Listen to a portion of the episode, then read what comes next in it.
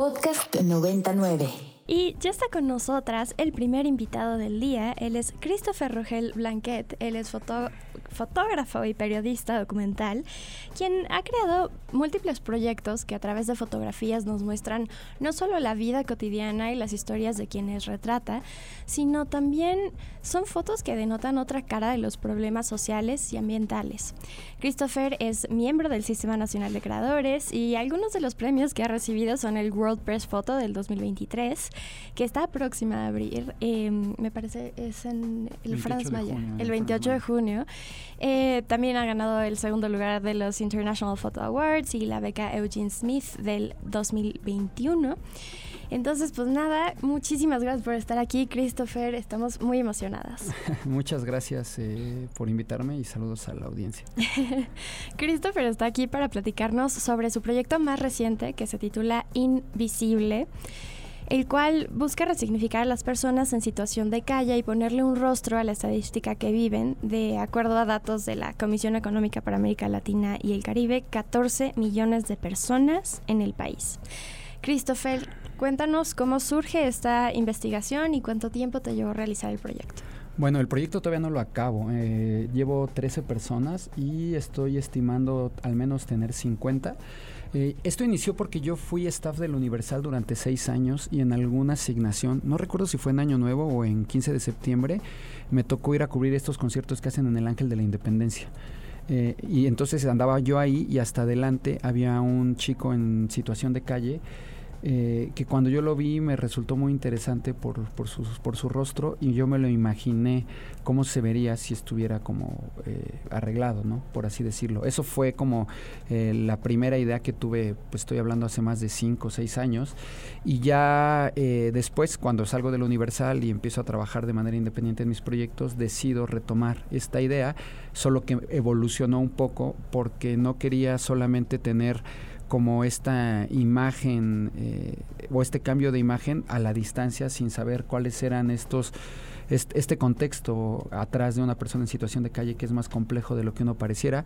Y lo que decidí fue como acercarme primero eh, en esta primera etapa comer con ellos eh, eh, empezar a platicar y a partir de ahí proponerles el cambio de imagen. Y cuando aceptan, pues ya me voy a que les hagan un corte de cabello, a que se bañen y los llevo a la tienda. Yo no les llevo ropa, yo los llevo a la tienda para que ellos escojan lo que quieran, porque la idea justo es verse como ellos desearían eh, mirarse frente a un espejo y a partir de ahí, ya que hicieron todo el cambio de imagen, lo regreso al lugar donde viven y hago la segunda foto. Eh, esta fotografía justo eh, es como un contraste visual porque tú ya ves a una persona normal, entre comillas, me refiero a insertada socialmente, posando frente a basura. Entonces cuando la gente me pregunta, ¿y qué hace una persona posando frente a basura? Pues ya les digo, no, es que es una persona en situación de calle y está posando en lo que es su casa, ¿no? Entonces, esa es la idea de, del proyecto Invisible. Eh, empecé antes de la pandemia, pero por la pandemia cerraron las tiendas, entonces lo paré dos años y apenas lo empecé a retomar y llevo 13 personas. Claro, em, bueno, el, otro día estábamos platicando con el fotógrafo Bob Shalvik, también vino al programa, y platicamos de lo fuerte que es apuntar con un lente hacia alguien, ¿no? Incluso la palabra en inglés es shooting, que es literal, se traduce como disparar. Entonces, después de haber visto fotografías eh, tan íntimas como las que has tomado y, pues tan representativas de una persona, que tiene que ver supongo con la identidad, queríamos preguntarte cómo, cómo logras... Eh, que esto sea pues un acuerdo y que no sea algo violento, ¿no? O sea, no, no es, es, es algo muy cercano las fotografías que tú haces. Bueno, primero es tratarlos con dignidad, ¿no? Eh, uno de mis maestros, que es Jerome Cecchini de la agencia Magnum, me decía que para hacer una fotografía eh, ya de corte más documental o más íntimo, no solamente hay que tener una distancia física cercana, sino una distancia emocional. Y esto es, se traduce en el que yo tengo que empatizar con el tema, saber si ese tema yo soy el indicado para contarlo, porque hay muchos temas que no he, no he hecho fotos porque siento que no soy la persona indicada eh, y a partir de ahí acercarme y ser sumamente honesto con las personas. En el momento en que uno es honesto en el tema que quieres abordar, eh, eso permite eh, esta apertura. Y la otra es que cuando ya te ganas la confianza de las personas, en este caso los retratos de las personas en situación de calle, no traicionarlos, ¿no? O sea, hacer lo que les dijiste que ibas a hacer y a partir de ahí pues principalmente duermes tranquilo, ¿no? Porque eh, si fuéramos eh, un poco más villanos, por así decirlo, pues no los vuelvo a ver, ¿no? Y no pasa nada. Pero yo sí me vuelvo a ver, ¿no? Yo duermo todos los días y el, el tener esta tranquilidad de poder dormir tranquilo me parece que es estas cosas que te ayudan a acercarte de una manera coherente a lo que yo pienso, ¿no? O sea, puede otra persona pensar distinto a mí, pero si estoy coherente a, mi, a mis brújulas morales, entonces me parece que, que puedo hacer este trabajo. Ok, y de la serie Invisible, de estas fotografías, ¿podrías platicarnos una o dos eh, situaciones y fotografías que te hayan marcado o que recuerdes mucho por alguna razón particular? Bueno, eh, de entrada me gustaría decir que hay dos, dos caminos que yo pretendo eh, a manera de resultado con este trabajo. El primero es hacia la audiencia, en este caso nosotros, que quiero como que haya este, esta reflexión acerca de las personas en situación de calle, porque muchas veces uno es como muy... Uh, pues muy sencillo en los juicios, ¿no? Y, muy simplista, de, ah, eh, aléjate porque es, de la calle, te vaya a robar, o, luego, luego satanizamos sin saber que los contextos que tiene que haber para que una persona decida vivir en la calle, yo lo llamo una especie de suicidio social. Un amigo me hizo una acotación y me parece que es una muerte social porque no necesariamente tiene que ser una decisión propia, sino una, una consecuencia de muchos factores. Eh, es más complejo de lo que pareciera, ¿no? Es violencia sexual, eh, pobreza, migración, puede ser parte de un éxodo. Y eso es como el primer camino, ¿no? Que la gente reflexione que no son piedras, que son personas que tienen una historia y que por circunstancias eh, muy adversas tuvieron que llegar ahí. Ese es el primer camino. Y el segundo es directamente con las personas a, a las que les hago fotos. Eso ya sería como una cuestión muy idílica porque entiendo que es muy difícil salir de la calle, pero a mí me gustaría que al menos una persona de las que retrate a lo largo de este proyecto le detone esta nostalgia hacia su vida anterior a la calle y pudiera salir. Ese sería como el segundo camino y, creo que es el más difícil, pero bueno, ese es el sentido de, mi trabajo. Eh, me preguntabas acerca de las historias. Eh, las dos primeras personas que yo retraté se llama Viridiana y el otro se llama Gabriel. Eh, en ese momento eran novios. Eh, Viridiana, bueno, para cuando vean el trabajo, está publicado en pie de página, es una chica que tiene un vestido y está posando en la calle. Eh, en ese entonces ella llevaba un año sin drogarse y me contaba que tenía una hija y platicamos, estuvo todo el día en la tienda. me desesperé un poco, siendo honestos, me parece que parte de este ejercicio es no ser hipócrita y contar estas vivencias, ¿no? llegamos a la, a la tienda como a las 12 y llevábamos cuatro horas y seguíamos en la tienda y yo decía, oye Viri, pues la diferencia entre estos zapatos y estos otros solo es un punto dorado. Y yo pues desde mi privilegio, desde mi burbuja, yo me llegué a desesperar porque pues sentía que no era muy difícil la decisión entre unos zapatos y otros. Y ella me dijo, es que aguanta, ¿no? Siempre me corren y ahorita pues no me están corriendo y quiero que esto dure. Y ahí fue como una, fue como una cubeta de agua fría y dije, órale, ¿no? O sea, entendí yo como que reflexión, dije, pues si estás haciendo esto es por justo eh, darles esta dignidad a las personas, no caigas en lo que no quieres que la gente caiga. Y entonces dije, ok, va. Y me tardé lo que tenía que tardarme y al final Viri salió muy contenta, le hice la foto, de hecho en la foto es de las que está muy, muy jovial. Esa es una historia y es, es muy importante para mí porque las, la última vez que hice un retrato, que fue en este año, eh, encontré a Gabriel eh, que fue el que me ayudó a contactar otras personas y Viri ya está perdida en las drogas, ¿no? O sea, ya me dice, no, Viri ya no, ya no conoce, eh, tuvo una crisis muy fuerte y alguna vez la vi vagando en las calles y ya no me reconoció. Entonces, pues fue, fue pues sí me causó un poco de, pues de tristeza, no lástima, sino de tristeza eh, en que esta historia fue en detrimento y la otra fue la de Gabriel. Gabriel es el chico que en la foto sale con un perro y inclusive es atractivo Gabriel, o sea, se ve dentro de estos estereotipos eh, comerciales, eh, cumple, ¿no? Podría ser un modelo. Y la última vez que lo vi tenía un balazo en el estómago, ¿no? Entonces ya traía una bolsa porque nos atendió bien eh, y estaba con una especie de bolsa para drenar los líquidos, ¿no? Que creo que robaba bicicletas y lo agarraron y le dieron un balazo. Entonces son historias que me marcan porque no terminan como yo quisiera que terminaran, pero al final es, es, muy importante señalar que yo no voy a cambiarle su vida. Eso es decisión de ellos. Yo solamente eh, me acerco, eh, convivo con ellos y les invito si me lo permiten, este cambio de imagen y lo que ocurra después ya es pues veramente su decisión, que es muy compleja, ¿no? O sea, no, no es una, en una intención de juzgarlo, solamente que vivir en la calle es muy difícil, ¿no? Pareciera que es cómodo a sus palabras porque lo dicen, pero dentro de esta zona de confort en la que entran, pues también hay muchos riesgos, ¿no? Violencia, robos, delincuencia, drogadicción, abusos sexuales, etc. Claro. Em, en tu trabajo como fotoperiodista y al enfrentarte con este proyecto de Invisible, eh, ¿qué fue lo que te enseñó este nuevo proyecto y, y qué habilidades utilizaste que ya tenías? Bueno, este proyecto fue un, reto en términos técnicos porque yo normalmente tengo un cuerpo de trabajo más documental. Yo hago historias, ¿no? Trabajo para Getty Images, para el Courier Journal, por ahí colaboro con el New York Times.